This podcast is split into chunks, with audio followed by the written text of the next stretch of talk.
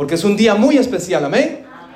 Hoy es un día muy especial donde hacemos un alto en el camino también y nos encontramos con ese Dios maravilloso, amoroso, que ha tenido cuidado de cada uno de nosotros.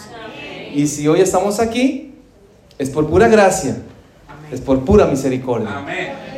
Yo cuando salía de mi casa, porque recibimos de pronto un mensaje de la iglesia nuestra, de nuestra iglesia, ¿no? Donde pasaron un mensaje masivo pusieron que el culto, la iglesia iba a estar cerrada por las condiciones climáticas. Y entonces yo, yo inmediatamente le digo, ah, vamos a, a, preguntar, vamos a ver cómo estamos allá. Pero aquí la gente de Patterson es muy campeona, ¿verdad? Es antifrío. ¿Tomaron mucho antifreezer? Los veo muy bien, ya están muy calentitos y muy cómodos. Así que esta noche vamos a disfrutar, porque yo sé que también eh, en estas dos noches que hemos tenido anteriormente hemos disfrutado, hemos aprendido, hemos tenido esa posibilidad que Dios nos ha dado, ¿no? De poder eh, ir creciendo. Y como lo, decía, lo decíamos anteriormente, es, esa, es ese deseo de implementar un poco lo que hemos venido escuchando, ¿verdad? Eh, ahorita vamos a comentar un poquito. Vamos a orar y pedirle a nuestro Dios que nos dé su dirección y su bendición en esta hora. Oremos. Amante Padre que estás en los cielos, te damos gracias nuevamente por ese amor, por esa misericordia, Señor. Gracias porque hoy estamos aquí en este lugar. Tú nos has llamado y hemos respondido, Señor, al llamado. Te pedimos, Señor, que tú puedas poner en nuestros corazones el querer como el hacer de tu buena voluntad. Señor, hay necesidad en nuestras familias. Tú nos conoces, Señor. Tú conoces nuestras luchas, las luchas que tenemos como adultos, en nuestras relaciones de pareja, en la crianza de nuestros hijos. Tú conoces también las luchas que nuestros hijos tienen día a día, Señor. Y queremos pedirte, oh Padre Celestial, que tú puedas caminar con nosotros. Amén. Que nos dé la seguridad, Padre, de que vamos a obtener la victoria, Amén. porque en ti somos más que vencedores, Señor. Amén, Padre. Gracias, Señor, porque tú nos escuchas y porque todo esto, Señor, que estamos haciendo en esta hora es para alabar, glorificar tu santo nombre. Bendícenos, Señor. En el nombre de Cristo Jesús lo pedimos. Amén. Amén. Amén. Amén. Bien. O creo que no me dieron hoy el pasador de las diapositivas. Miren, vamos a, antes de, eh, de iniciar con el tema de hoy, yo quisiera antes comentar un poquito lo que hemos venido hablando durante estas dos noches anteriores. ¿Recuerdan de lo que estuvimos hablando la noche la primera noche? Aquí estuvimos hablando sobre un tema sobre qué? Sobre el tema de la pareja. Recuerden que habíamos hablado que la pareja es la base del hogar. Y estuvimos hablando algunas ideas de la pareja. Ah, a mí me gustaría, yo les decía a ustedes al principio, eh, hacerlo interactivo, aprovechando que estamos aquí y, y que también usted pudiese participar.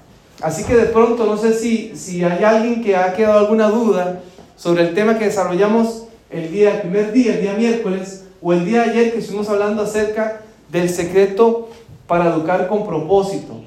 Eh, y que yo les decía que para mí, en lo particular, eh, ese tema cambió la forma de ver la vida, ¿verdad? Cuando encontré mis motivos personales.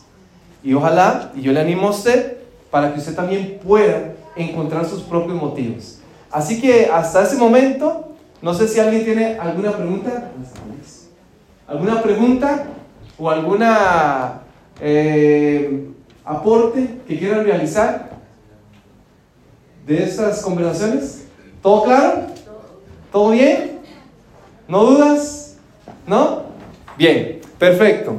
Entonces vamos a, a continuar. Hoy quiero ser más breve porque yo sé que también las, las condiciones del clima van a bajar un poquito más. No, el clima va a bajar un poquito más, entonces para que podamos regresar con bien a nuestra casa y mañana prepararnos para estar nuevamente aquí adorando a nuestro Dios. Ok, a ver, si ustedes vieran estas fotos que están aquí, ¿qué pensarían? ¿Qué es lo primero que se les viene a la mente cuando ven tantas noticias como estas? Del día a día, ¿qué, cómo, ¿cómo se sienten al ver todo esto? ¿Se sienten con esperanza? ¿Se sienten tristes? ¿Se sienten felices? ¿No? ¿Cómo se sienten? A ver, entramos en contacto con nuestras emociones. ¿Cómo nos sentimos cuando vemos este tipo de imágenes? sentimos tristes, nos hace pensar, nos hace reflexionar, pero es una realidad. Es la realidad en la que usted y yo vivimos.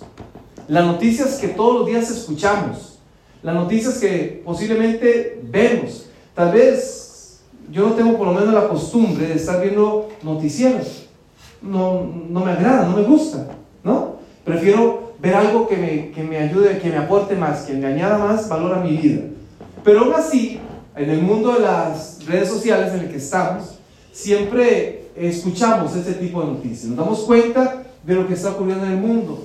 Vemos eh, abuso, vemos este, violencia, vemos guerras, vemos y, vivimos, ¿verdad? Un tiempo de, de, pandemia increíble, ¿verdad? Donde, donde no les tengo que contar. Todos participamos de todo eso, ¿no? De todo lo que ocurrió.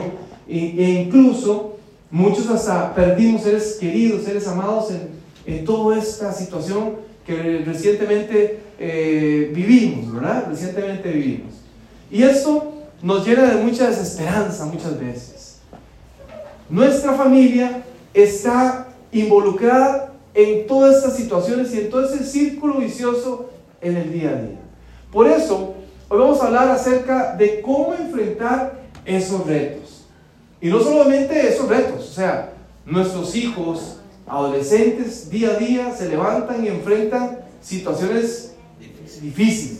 Me decía, la vez pasada que conversaba con un joven, me decía, eh, eh, Hugo me decía, miras que hoy en el colegio se me acercaron unos muchachos dentro del colegio y me ofrecieron droga. Y entonces eh, yo les dije, por supuesto que no, porque eso no va con mis valores. Pero a mí me puso a pensar, chicos de 15, 16 años, que se presionan, que los presionan constantemente para que tomen ese tipo de decisiones. Y hay algunos que ceden a esa presión.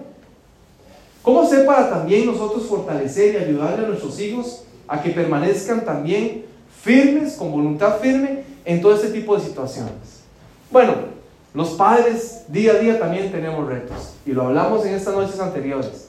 No solamente del tema de la crianza, hablamos de retos económicos, hablamos de, retos relacionales, hablamos de, de, la pareja y hablamos un sinfín de situaciones que enfrentamos en el día a día. Todos enfrentamos nuestros retos personales. ¿Qué es un reto? A ver, pregunto, ¿qué piensan ustedes? ¿Qué es un reto? Un reto. ¿Quién dijo aquí? Un desafío. Desafío es una buena definición.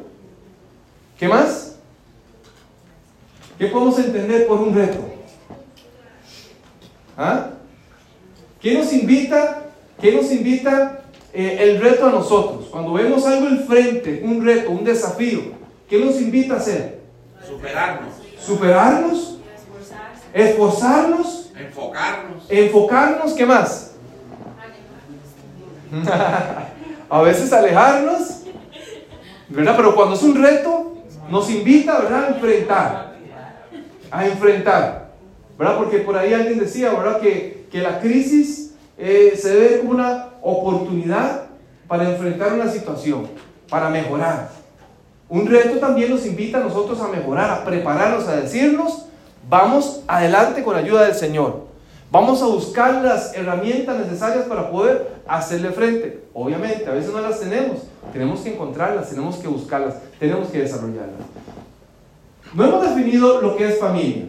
A mí me gusta mucho la definición que, da la Organización Mundial de la Salud con respecto al tema de la familia. Vean ustedes lo que dice aquí, que es la familia. Dice que la familia es un conjunto de personas que viven, que conviven en un mismo techo, ¿verdad? Viven en un mismo techo. Vaya pensando, vaya trascendiendo usted a, sus, a su familia, a su casa. Y dice que también está organizada por ciertos roles, por supuesto. Un rol tiene el papá, la mamá, o sea, los padres. Otro rol tienen los hijos, los hermanos. Y están vinculadas, ¿verdad? Eh, posiblemente, no, siempre, pero hay vínculos sanguíneos, ¿verdad? Eh, consanguíneos. En algún momento, y ahora vamos a hablar un poquito acerca de los tipos de familia. Y nos vamos a dar cuenta que la familia muchas veces está constituida por gente que no precisamente no tiene que ver con vínculos consanguíneos. y cómo tenemos que interactuar. Eso también con sentimientos afectivos que nos unen. Entonces, eso es una familia. Esa es una definición clara de lo que es una familia. Un grupo de personas que viven en un mismo techo, todas tienen un rol y están unidas por sentimientos afectivos. Eso es lo que une una familia. Ahora, yo quisiera invitarle a usted para que en esta noche usted ponga atención porque vamos a descubrir algunas, algunos tipos de familia y que usted diga, ah, ya entendí por qué mi familia se comporta así. Ahora entiendo por qué yo me comporto así. Ahora entiendo por qué mis hijos actúan así. Para que usted vaya viendo qué tipo de familia prevalece, ¿no? En, su entorno, ¿no? ¿Cuál es el tipo de familia? ¿Por qué? Ahora usted lo ponían como ejemplo en la cápsula de salud. Nosotros tenemos que identificar ciertas cosas para poder tratarlas, ¿cierto? Si usted va donde el doctor, donde el médico, y le dice, doctor, vengo para que me haga un chequeo porque tengo una molestia. Y entonces el doctor le va a decir, a ver, ¿qué le duele? ¿Cuáles son los síntomas? ¿Qué le va a decir usted? No sé, doctor. No sé qué me duele. Y sus síntomas, no sé qué tengo, doctor. Pero sé que estoy enfermo. ¿Cómo le va a ayudar el doctor? Si usted, o la doctora, si usted no conoce los síntomas, no conoce cómo se está sintiendo, usted le tiene que decir algo, le tiene que dar una luz. Así que hoy vamos a conocer ciertas luces para que nosotros podamos ir conociendo, ¿no? Nuestra dinámica de familia. Vean qué interesante con eso. Existen diferentes tipos de familia. Y hoy vamos a hablar acerca de una propuesta teórica de un gran psicólogo que se llama Salvador Minucci. Este hombre desarrolla una, una teoría que se llama la teoría sistémica familiar y él habla mucho acerca de los tipos de familia y cómo cada familia, dependiendo del tipo, ¿verdad? interactúa y tiene sus, sus, formas particulares de acción. ¿no? Cada quien cada familia tiene su cultura familiar, única, ¿ok? La primera familia que él habla le llama familia de origen. Cuando yo le digo ser familia de origen, ¿qué se imagina? ¿De? Madre, padre, de donde uno viene, ¿verdad? Esa es nuestra familia de origen. Por ejemplo, vean ustedes, vayan ahorita pensando en todo lo que yo les voy diciendo. Imagínense ustedes, aquí es muy común, por ejemplo, que hay mucha gente que se casa de diferentes nacionalidades. Entonces resulta que el hombre nació en República Dominicana y viene aquí a los Estados Unidos y conoce a una salvadoreña, ¿verdad?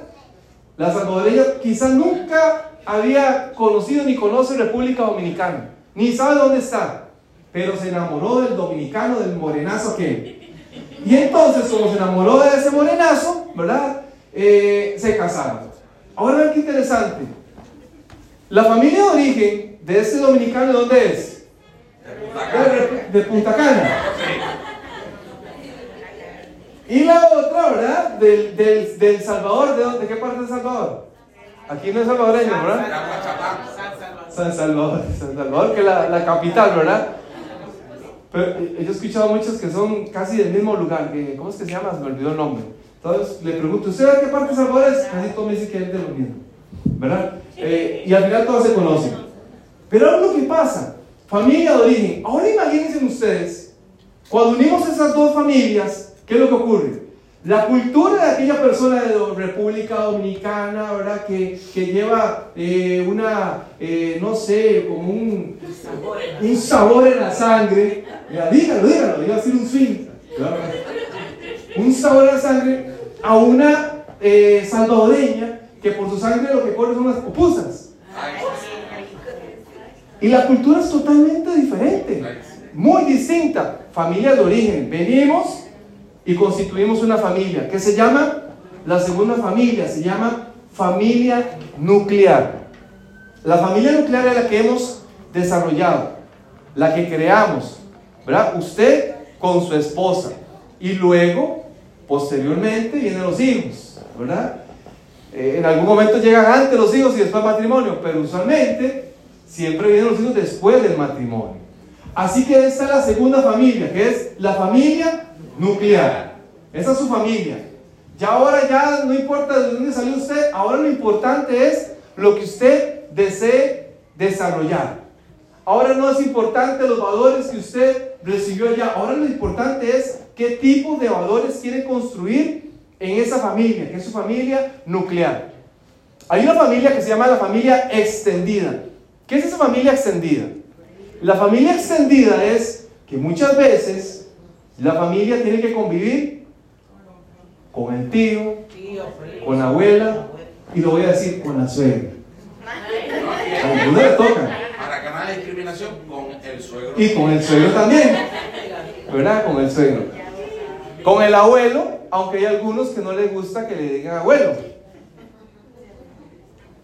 Digo, no, ya yo creo que ya se acostumbró.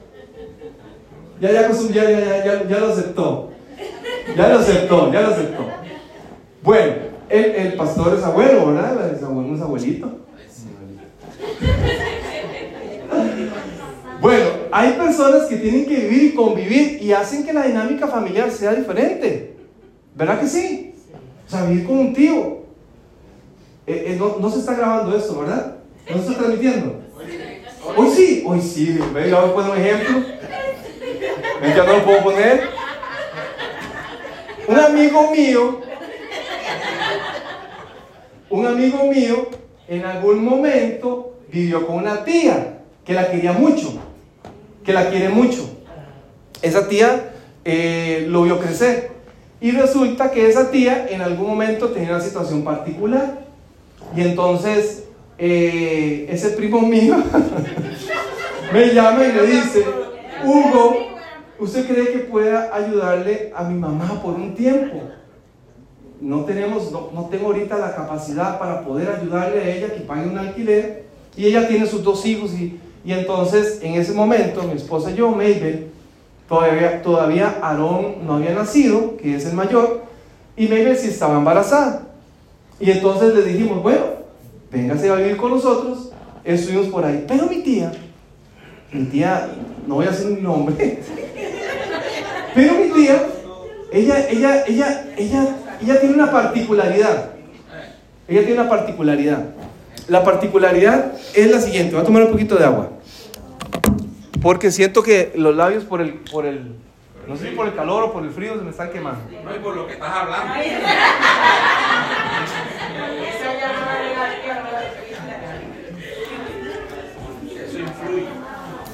Eso lo vamos a cortar y lo vamos a editar. Ok, vean, ¿qué es lo que pasa? Que mi tía, yo sé que aquí no hay ninguna, a una, ninguna mujer así, pero mi tía es la típica persona que cuando alguien está comiendo en la mesa, ¿verdad? Uno está comiendo, está eh, almorzando, cenando, desayunando, usted se vuelve a ver así, cuando regresa ya el plato no está. El plato está lavado, la cuchara está lavada y acomodada. Él anda así, recogiendo, recogiendo, recogiendo todo, todo. Y entonces, al principio, ay, qué bonito. Ya después, era un poco incómodo. Entonces Mabel me decía, eh, Hugo, pero yo porque mi tía, yo me había soportado un poquito más. Pero cuando no es familiar, todavía aumenta el reto, ¿no? Por supuesto, ¿verdad que sí? Claro, y aumenta un poquito el reto. Y entonces la, la interacción ya se comenzó a poner un poquito más difícil. ¿Por qué? Porque ella era así y entonces eh, eh, gritaba mucho con sus hijos y los sacaba y los jalaba porque ella era muy estricta con sus hijos. Entonces ya el ambiente se comenzó a poner un poquito diferente. Eso es familia extendida. Eso era por unos, por unos meses. Pero hay gente que aquí que vive posiblemente con familiares durante mucho tiempo y han tenido que tener ese tipo de interacción. Ahora, hay una familia que se llama familia monoparental, que es una familia muy común, que es una familia donde solamente hay uno de los dos. O está el papá o está la mamá. ¿Verdad? O sea, ¿por qué? Porque el papá no está, está en el descanso, o porque tal vez se fue con otra mujer, o ella se fue con otro hombre, lo que sea. El asunto es que una de las dos personas quedó con los hijos. ¿Verdad? Yo no sé si ustedes han escuchado aquella frase que dicen, ay, es que yo soy mamá y papá al mismo tiempo. Espero que usted no lo haya dicho. Yo lo dije mucho. Usted lo dijo mucho. Pero eso no se puede hacer. ¿Verdad? Eso no existe. No lo digas más. Usted no puede ser mamá y papá. ¿Por qué? Porque al principio dijimos, y ahora lo vamos a ver, se lo voy a enseñar en, una, en unas diapositivas, eh, al principio lo dijimos que el rol, cada uno en la familia tiene un rol. Hay un rol que es el rol de papá, de interacción entre hombres, hay otro rol de mujer. Y ambos son muy importantes. Entonces, yo sé que uno a veces dice, ay, en el día, eso ocurre mucho en las fiestas especiales, ¿verdad? Para, felicidades para todas aquellas que son mamá y papá, ponen ahí, en el Día del Padre. No, no, o sea, es, a veces, a veces lo queremos hacer para ayudarle a nuestros hijos también, para que, para que ellos no se sientan que no tienen esa factura, eh, eh, figura paterna o esa figura materna, pero no está. Y ellos van a tener que aprender a vivir con ellos, con eso. Estén o no estén, o sea, van a tener, es, eso es lo que les tocó. Familia monoparental, un tipo de familia. Su interacción a veces es difícil. Todas son difíciles. ¿Qué es difícil?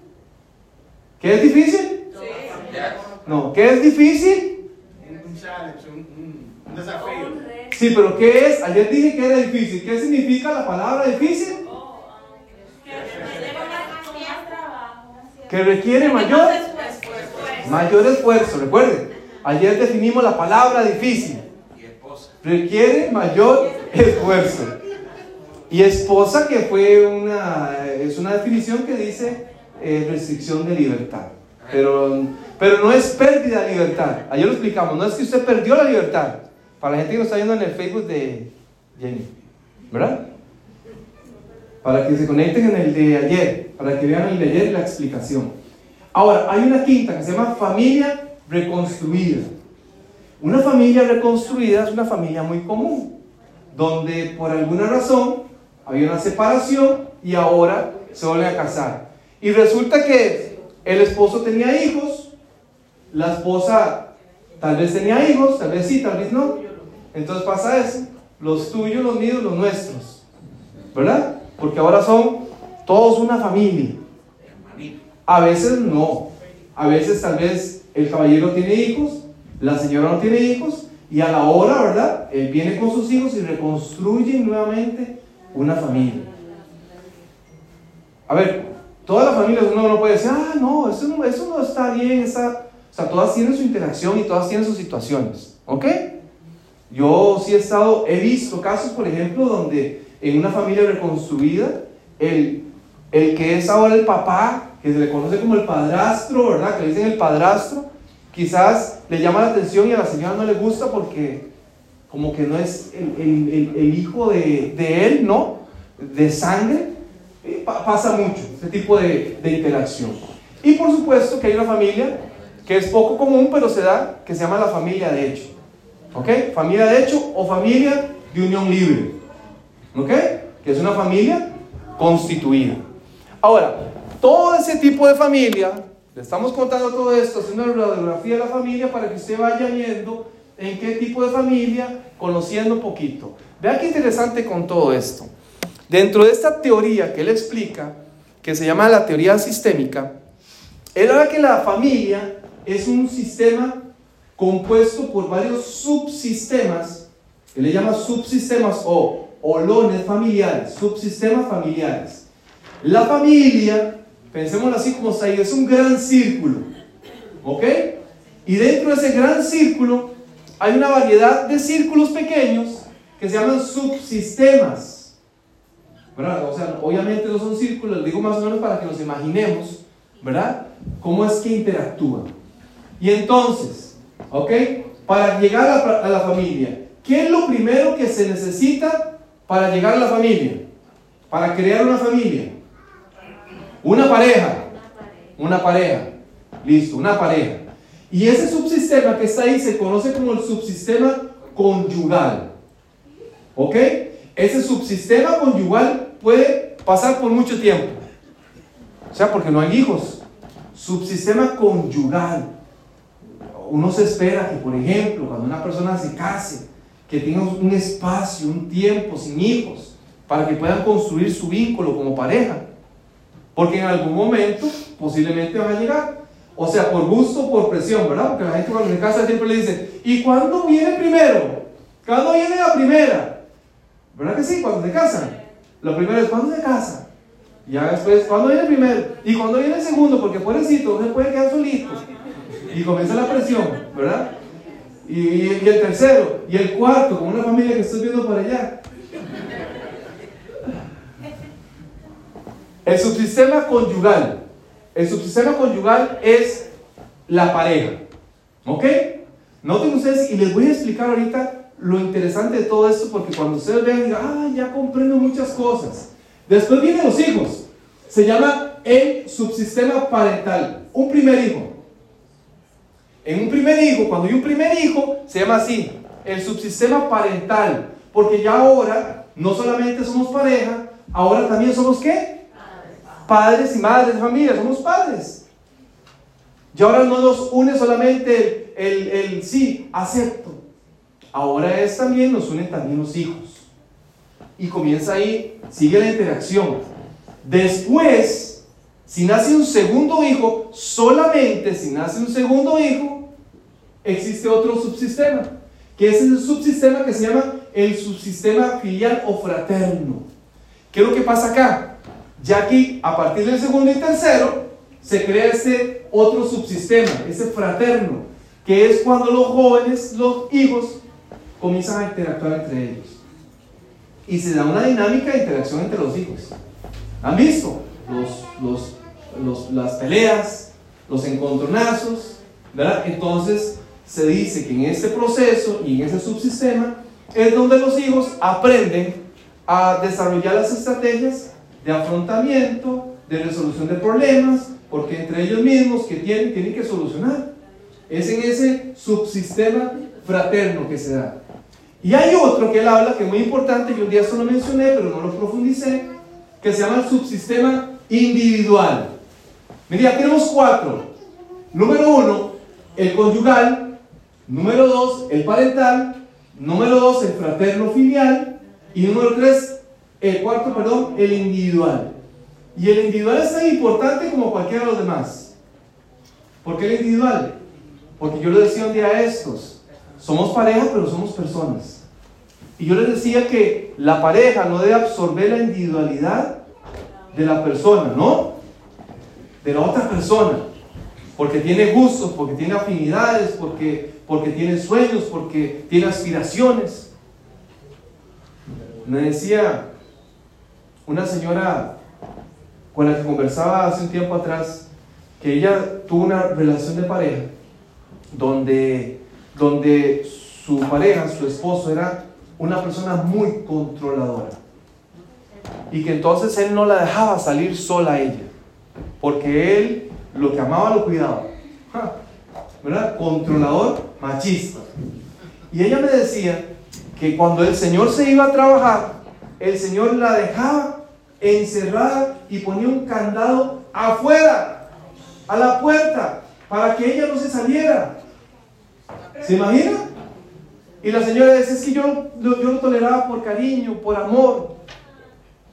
Se dejó absorber totalmente por aquella dinámica. Atendí una vez una, una- un tema de pareja. Me decía la muchacha, pero es que yo, no, yo ya no aguanto a, a- a este muchacho. Yo ya no puedo estar con él porque yo quería ir al gimnasio. Y me metí al gimnasio y él también se metió al mismo gimnasio donde yo estaba. Y entonces me decía, mi amor, compremos unas bicicletas para andar juntos los dos. Mentira, será para estarme controlando. Él no me quería dar mi espacio, decía ella. No me quiere dar mi espacio, quiere tenerme ahí. No podemos perder nuestra individualidad. Ese se llama el subsistema individual. Y hay que cuidarlo. Hay que cuidarlo, hay que protegerlo. Ahora, ¿qué es lo interesante de todo esto? Cada uno de esos subsistemas tiene sus límites que se deben de respetar. Y aquí es donde nos cuesta un montón. Pongan atención a esto que les voy a decir porque eso nos cuesta un montón. Una cosa es ser pareja y otra cosa es ser papá. Lo que se habla en pareja, lo que se discute en pareja, no debería trascender al otro rol que es el rol parental. Hay papás, hay mamás que creen que haciendo un bien van y le cuentan todo a sus hijos. Lo que hizo su papá, lo que hizo su mamá. y los involucran en una situación particular de pareja. Debería, haber un límite donde se debe resolver en ese subsistema que es el conyugal. Hay cosas que se pueden hablar con sus hijos, pero hay otras cosas que no se deberían de hablar con ellos. Es más, vean ustedes que muchas veces esa, en esa interacción de ese subsistema del, del paternal, muchas veces los hijos intentan tomar el control de la familia, intentan imponer, ¿no? E, e imponerse sobre sus papás y decir lo que los papás tienen que hacer y lo que no tienen que hacer donde ellos tienen que entender que debe haber un respeto, un límite. Cada uno de esos subsistemas tiene que interactuar de manera sana. Yo se los digo para que ustedes sean claros y digan, ah, mira, esto que está pasando aquí tiene que ver con un tema de pareja, no tiene que ver con un tema de crianza. Porque hay gente que como pareja funciona muy bien, pero como papá y mamá no funciona bien, no es funcional. Hay otros que viceversa, no funcionan bien como pareja, pero son buenísimos como papá y como mamá. Hay una división entre esos dos subsistemas. Ahora, el asunto se pone más interesante y con esto vamos a ir cerrando un poquito la información, la parte teórica de la información. Vean, aquí tenemos que hacer consciente nuestra familia de origen. Fue lo que mencionamos ahorita. Existen tres modelos de familia que se conocen como familia aglutinada, familia dispersa y familia equilibrada. Déjenme explicarles un poquito esto, no pierda ahí de vista esa, ese cuadro que está allí. Cada una de estas tres familias tiene un modelo de interacción y funcionan de una manera diferente. Debemos de apuntarle a un tipo de familia que se llama la familia equilibrada. Ese es el tipo de familia que tenemos que apuntarle. Ahora, usted identifique qué tipo de familia tiene usted y usted diga, uy, mire, con razón, en mi familia actuamos así. Vean ustedes qué interesante. Hablemos de la familia aglutinada. Cuando yo digo familia aglutinada, ¿qué se les viene a la mente? Muchas personas como qué? Como amontonada, ¿verdad? Estamos aglutinados y no nos podemos ni mover. Bueno, la familia aglutinada, su mecanismo de acción es este. Es una familia, estamos hablando de los papás y de la mamá, sobreprotectores y controladores. Es el típico papá o mamá que dice, aquí se hace lo que yo digo y punto. Es así, no, no hay forma de negociación. Nunca va a haber forma de negociación. Es el papá y la mamá controladora. Quiere controlarlo todo. Todo quiere controlarlo. Todo quiere controlarlo. Quiere saber qué están haciendo, con quién anda. O sea, tiene que tener un control. Y ojo porque eso no solamente interactúa o, actúa solamente así con los hijos, así es con la pareja. Que lo quiere controlar, que lo quiere, eh, ¿verdad? Que lo quiere tener ahí. Con un GPS. Viendo qué es lo que hace. Así me decía una señora, le tenía conectado un GPS al teléfono y el esposo no se da cuenta. Lo andaba rastreando, andaba viendo por todo. Y el muchacho ni cuenta se daba. Mecanismo de acción. La familia aglutinada son sobreprotectores y controladores. Vean, hay una diferencia entre ser controlador o entre, o entre controlar y supervisar. El deber del papá es supervisar, no controlar debemos supervisar a nuestros hijos en lo que hacen con sus teléfonos, aunque no les guste, con sus computadoras, aunque no les guste, se llama supervisión, se llama control. Se está supervisando. ¿Verdad? A ver, la respuesta de acción. ¿Qué es lo que provoca eso en los hijos? Cuando hay un papá y una mamá que es controladora, ¿verdad? Autoritaria. ¿Sabe qué, qué pasa con los hijos? Los hijos se vuelven inseguros. ¿Por qué? Porque se acostumbran solamente a recibir órdenes. Y así crecen. Y entonces son chicos, son chicas que no tienen iniciativa. Que todo lo que hacen lo hacen como un robot. Entonces cuando llegan a un trabajo, tienen problemas porque el, jefe tiene que estarle diciendo todo. Son personas que no desarrollan iniciativa. ¿Por qué? Porque se acostumbraron a recibir órdenes. Sí, mami, sí, papi, ahí voy. ¿Cómo no? Se vuelven inseguros. Porque dice, si tomo decisión, viene la controladora o el controlador atrás. La identidad, la identidad de ellos es impuesta. Por lo mismo, papá y la mamá quieren imponer sus ideas. Su técnica disciplinaria es autoritaria, ya lo dije. ¿Y qué es lo que provocan el hijo? Hijos rebeldes. Cuando hay un papá y una mamá que son controladores, los hijos se vuelven rebeldes. Por supuesto. Porque a nadie le gusta que le impongan las cosas. ¿O a usted le gusta que le impongan las cosas? ¿A usted le gusta que su jefe le imponga las cosas de trabajo? A nadie. ¿A usted le gusta que su esposa le imponga algo? Qué, silencio total. Nunca había escuchado tanto silencio en la iglesia acá. Ah, eh, bueno, digo, escuché que sí. Eh, que no, perdón. Que no, escuché que no, que no le gusta. ¿Verdad? Escuché que no le gusta. Ahora, vean qué interesante con todo esto. Vámonos de sistema. ¿verdad? Vámonos de tipo de familia. Ya salgámonos de esa familia aglutinada, donde solamente hay control, donde ahí hay eh, una persona que es autoritaria. Ahora nos vamos a otro modelo de familia, ¿verdad? Que es, por supuesto, un modelo de familia que también tenemos que identificar para poder salir de él. Se llama familia dispersa, que es lo opuesto.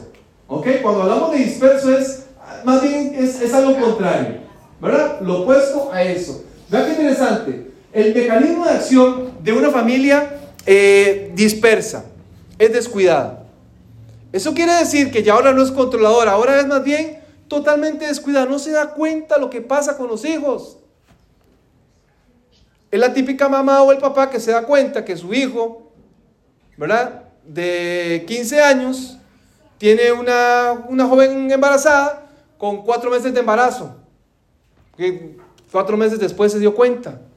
Es tal el descuido que los hijos quieren hacer lo que les da la gana. Se acostumbran a hacer lo que les da la gana. ¿Cuál es la respuesta de acción? El libertinaje. No hay reglas. No hay límites. Y entonces el niño le dice a papi, papi, quiero hacerme un tatuaje. Que no, papá. Papi, déjeme hacerme un tatuaje. Yo me voy a hacer un tatuaje. Que no, ya le dije que no. Pero ¿por qué no, papi? Porque usted tiene cuatro años, papito. No puede. Que los niños quieren hacer lo que les da la gana a veces, ¿no? Cuando no se impone, ¿no? Reglas, límites. Cuando los, los papás son o mamás son desinteresadas. Este tipo de familia se llama familia dispersa. Los hijos hacen lo que les da la gana. Andan por la calle fumando, nadie se da cuenta. Andan en la calle desde que llegan, salen del colegio, largas, ¿verdad? Yo entiendo que la dinámica de las familias actuales, que tenemos eh, muchas cosas que hacer, muchos compromisos, que eso lo vamos a hablar más adelante, y a veces los papás nunca están en la casa no se dan cuenta de todo eso. Pero tampoco se interesan por conocer. Tampoco se interesan por saber cómo van sus hijos. Hacen lo que les da la gana. La identidad de sus hijos es muy difusa. ¿Por qué? Porque no se ha ayudado a construirla. La técnica disciplinaria es muy permisiva. Todo se les permite. Todito se les permite. Nunca hay un no, no reciben, nunca han recibido un no, no saben qué es un no. Y por supuesto, ¿qué va a provocar esto? Hijos irresponsables. Ahora, hay un tipo de familia que es un tipo de familia al que tenemos que apuntar. Vamos a pedirle a nuestro Dios que nos ayude a buscar ese tipo de familia que se llama la familia equilibrada. ¿Ok? Ese tipo de familia, cuando yo digo equilibrada, ¿verdad? Es como cuando usted va caminando y usted se tropieza, ¿verdad? Usted no se cae, pero solamente se tropieza. ¿Qué hizo usted cuando, cuando hizo así? Volvió a recuperar qué? El equilibrio, no se cayó. Volvió a recuperar el equilibrio. Ese es el equilibrio. En ese mecanismo de, acción, en esa familia los papás les gusta supervisar. Entienden que ese es parte del rol, la supervisión. ¿Ok? Provocan le ayudan a sus hijos a ser responsables, aprenden a ser responsables, considerados. La identidad se les ayuda a construirla. ¿Por qué? Porque los papás en, ese, en esa técnica disciplinaria que es totalmente democrática les ayudan a construir ese sentido de, de, de criticidad, ¿no? Esa capacidad de tomar decisiones. Papás, nosotros no vamos a estar siempre en muchas de las decisiones que estén ahí nuestros hijos. Este modelo les ayuda a los hijos a que tomen decisiones responsables. Les enseña a los hijos a que, a que, a que piensen en consecuencias. Porque los papás se acercan a sus hijos, conversan con sus hijos, hablan con sus hijos, tienen interés, desarrollan criterio. Y nada más hermoso que un joven, adolescente, que un niño con criterio. Que tome decisiones por conveniencia, con criterio. En un lugar equilibrado, los hijos aprenden a tomar decisiones con criterio. A ver, identifíquela. Y diga, uy, mire, yo tengo mucho de este tipo, pero también por acá. Pero prevalece más este tipo de familia. Necesito hacer algo para salirme de aquí. Porque si no, va a pasar esto con mis hijos. Ay, ahora entiendo por qué esta muchachita es tan rebelde. Ahora entiendo por qué es tan irresponsable. Claro, si yo no he estado ahí, yo no he estado presente, yo soy un padre periférico, no he estado ahí. Identifiquemos para poder gestionar un cambio. A ver, terminamos con esto.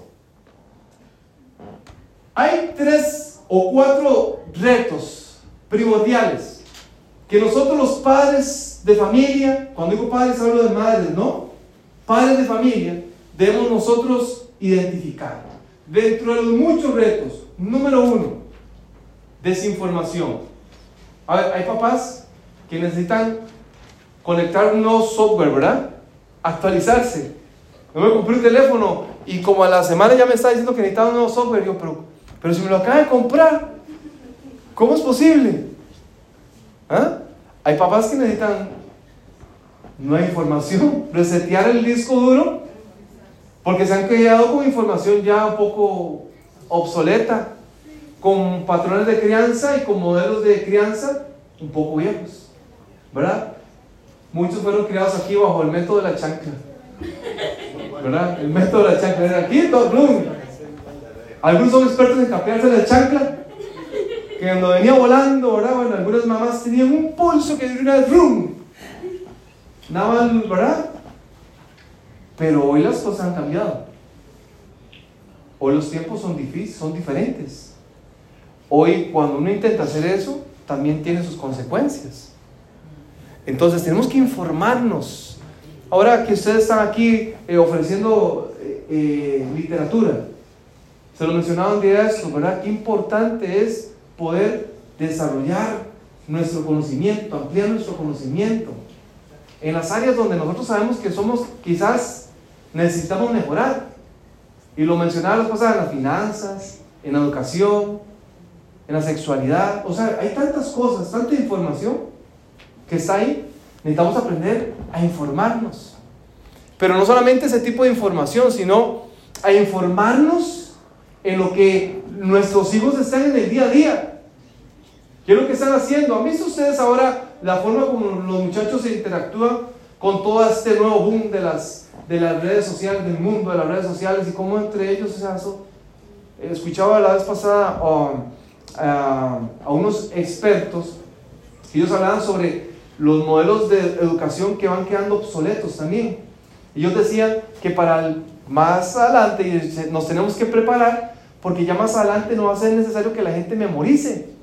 Ya no se va a utilizar aquello que ustedes le enseñan las tablas, ¿no? Las tablas del uno por uno, ¿verdad? Ahora ya no. Ahora ya con la tecnología ya no es necesario. más, ahora aquí están todos los números telefónicos. Si usted me dice que, me, que llame a Caleb, posiblemente también no me acuerdo. Tenemos el número. Pero está aquí nada más. Caleb. no, no le voy a decir porque después lo llama. ¿Verdad? Pero uno le dice a la, a la aplicación y lo llama. Pero ¿qué pasa cuando no hay tecnología? Pero lo, lo, que pasa es que vamos a entrar en un mundo donde, va, donde todo va a ser así. Entonces lo, lo que le digo es, pues, tenemos que buscar, informarnos, qué es lo que está pasando, qué es en nuestro entorno. ¿Cuáles son las aficiones de nuestros hijos? Ahora los muchachos andan fumando cigarro eléctrico.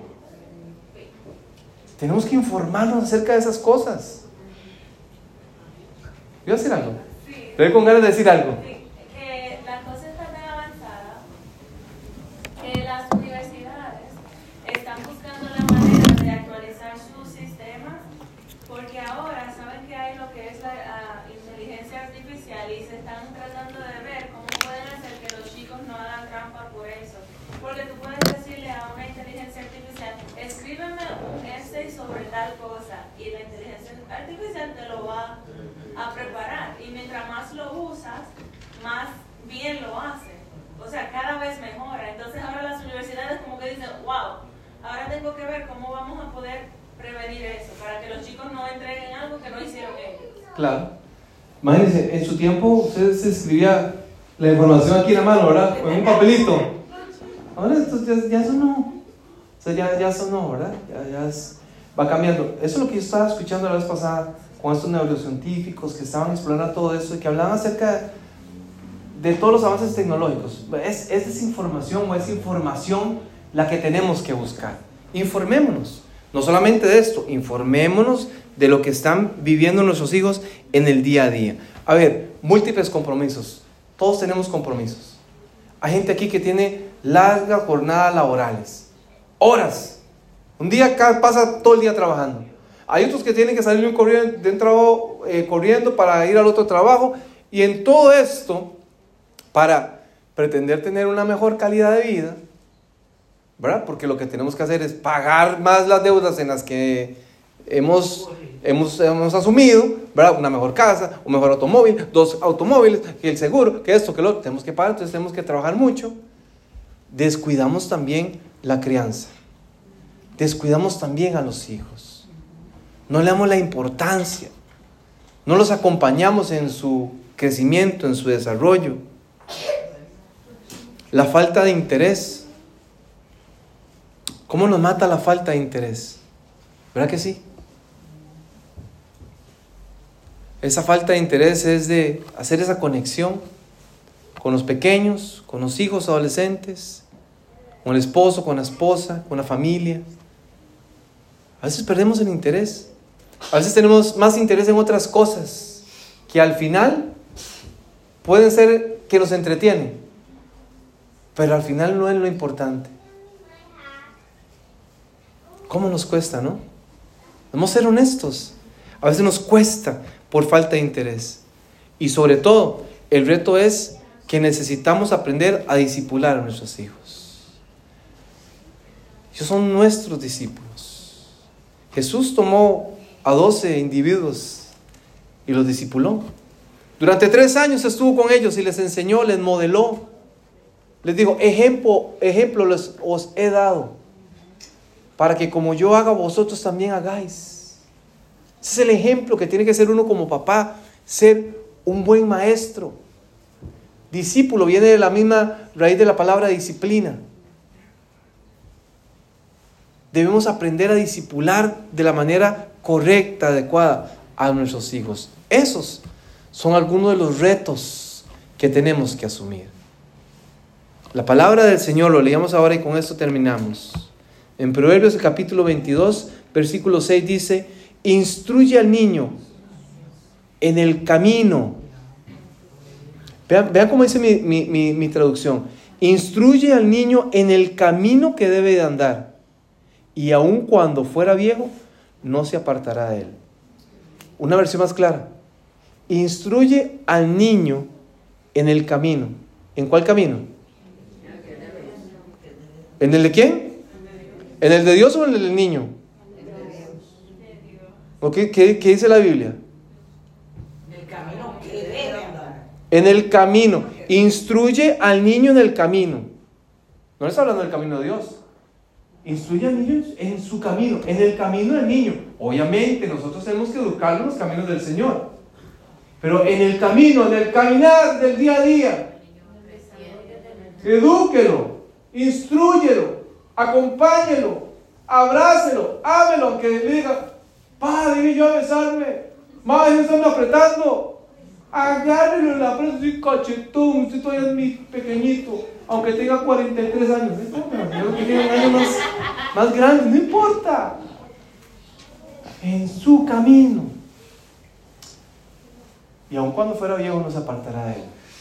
Habla de principios, de valores, de lo que dejamos, le dijimos ayer, el legado que tenemos que dejar en ellos. Nos vamos, porque ya se me pasó el tiempo. Me excedí con el tiempo. Vamos a orar.